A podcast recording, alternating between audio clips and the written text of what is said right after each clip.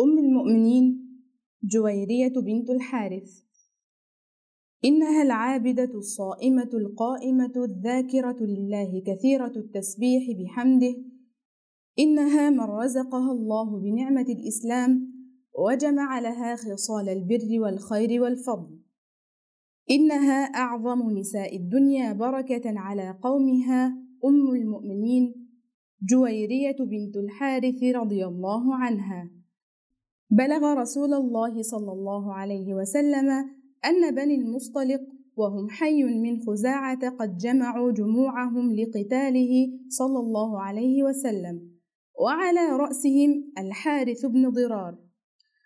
وكان النبي صلى الله عليه وسلم إذا سمع بأن قوما هموا بقتاله يبادرهم بالضربة الأولى قبل أن يتهيأوا لذلك ليكسب المعركة بأقل الخسائر ويلقن العدو درسا يرهبهم ويرهب من خلفهم حتى لا يفكر قوم في غزوه أو التعرض لواحد من المسلمين بسوء. فلما تثبت من صحة الخبر خرج إليهم حتى لقيهم على ماء لهم يقال له المريسية. ففاجأهم بقوته المجهزة بالسلاح وهم مشغولون بسقي دوابهم وإعداد العدة لحرب المسلمين. فزحف عليهم وقتل منهم رجالا كثيرين وسبى نساءهم وحاز كثيرا من أموالهم ورجع إلى المدينة بسلامة الله تعالى ظافرا منتصرا. وكانت جويرية رضي الله عنها من السبايا. فوقعت بعد تقسيم الغنائم في سهم ثابت بن قيس رضي الله عنه.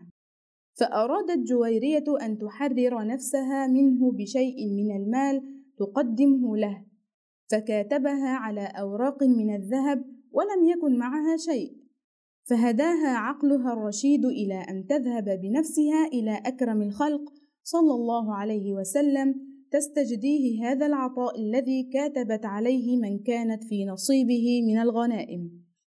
وكانت رضي الله عنها امرأة جميلة لا يراها أحد إلا أخذت بنفسه.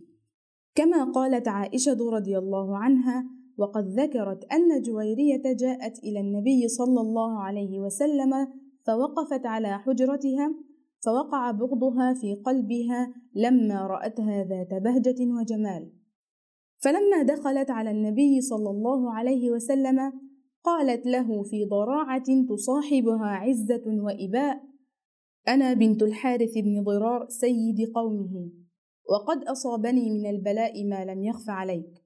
فوقعت في السهم لثابت بن قيس فكتبته على نفسي فجئتك أستعين بك على أمري. فقال صلى الله عليه وسلم أو خير من ذلك؟ أي هل أدلك على خير من ذلك؟ قالت وما هو؟ قال أؤدي عنك وأتزوجك. قالت نعم يا رسول الله. وعندما علم أبوها بأن الرسول صلى الله عليه وسلم سيتزوجها أسرع إلى المدينة وقال للرسول صلى الله عليه وسلم يا محمد لقد أصبت من ابنتي وهذا فداؤها فإن ابنتي لا يسبى مثلها.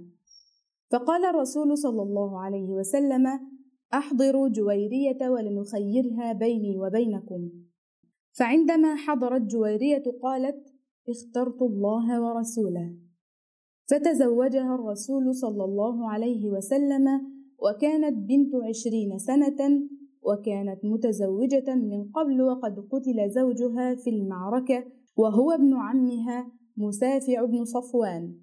وقد سمع المؤمنون رضوان الله عليهم بهذا الزواج الميمون فقالوا في أنفسهم أصهار رسول الله صلى الله عليه وسلم سبايا لا والله لن يكون الأمر كذلك. فأطلقوا من معهم من السبايا من قومها إكراما لرسول الله صلى الله عليه وسلم. وقد أعتق يومئذ أكثر من مئة أهل بيت من بني المصطلق. وقالت السيدة عائشة رضي الله عنها ما أعلم امرأة كانت أعظم على قومها بركة منها. ولما سمع ورأى أبوها الحارث بن ضرار ما حدث قدم على النبي صلى الله عليه وسلم وأعلن إسلامه بين يديه مباركا هذا الزواج المبارك. وعاشت جويرية في أكرم البيوت على الإطلاق زمنا نعمت فيه بخير صحبة عرفتها زوجة لزوجها. لقد كانت رضي الله عنها تحب رسول الله صلى الله عليه وسلم حبا جما. وتبذل في رضاه ما وسعها البذل والعطاء.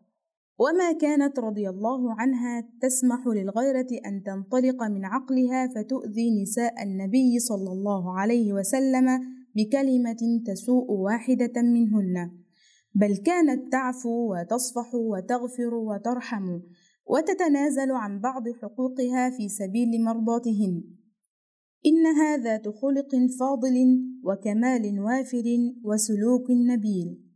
زادها الإسلام جمالا وجلالا وهيبة ووقارا.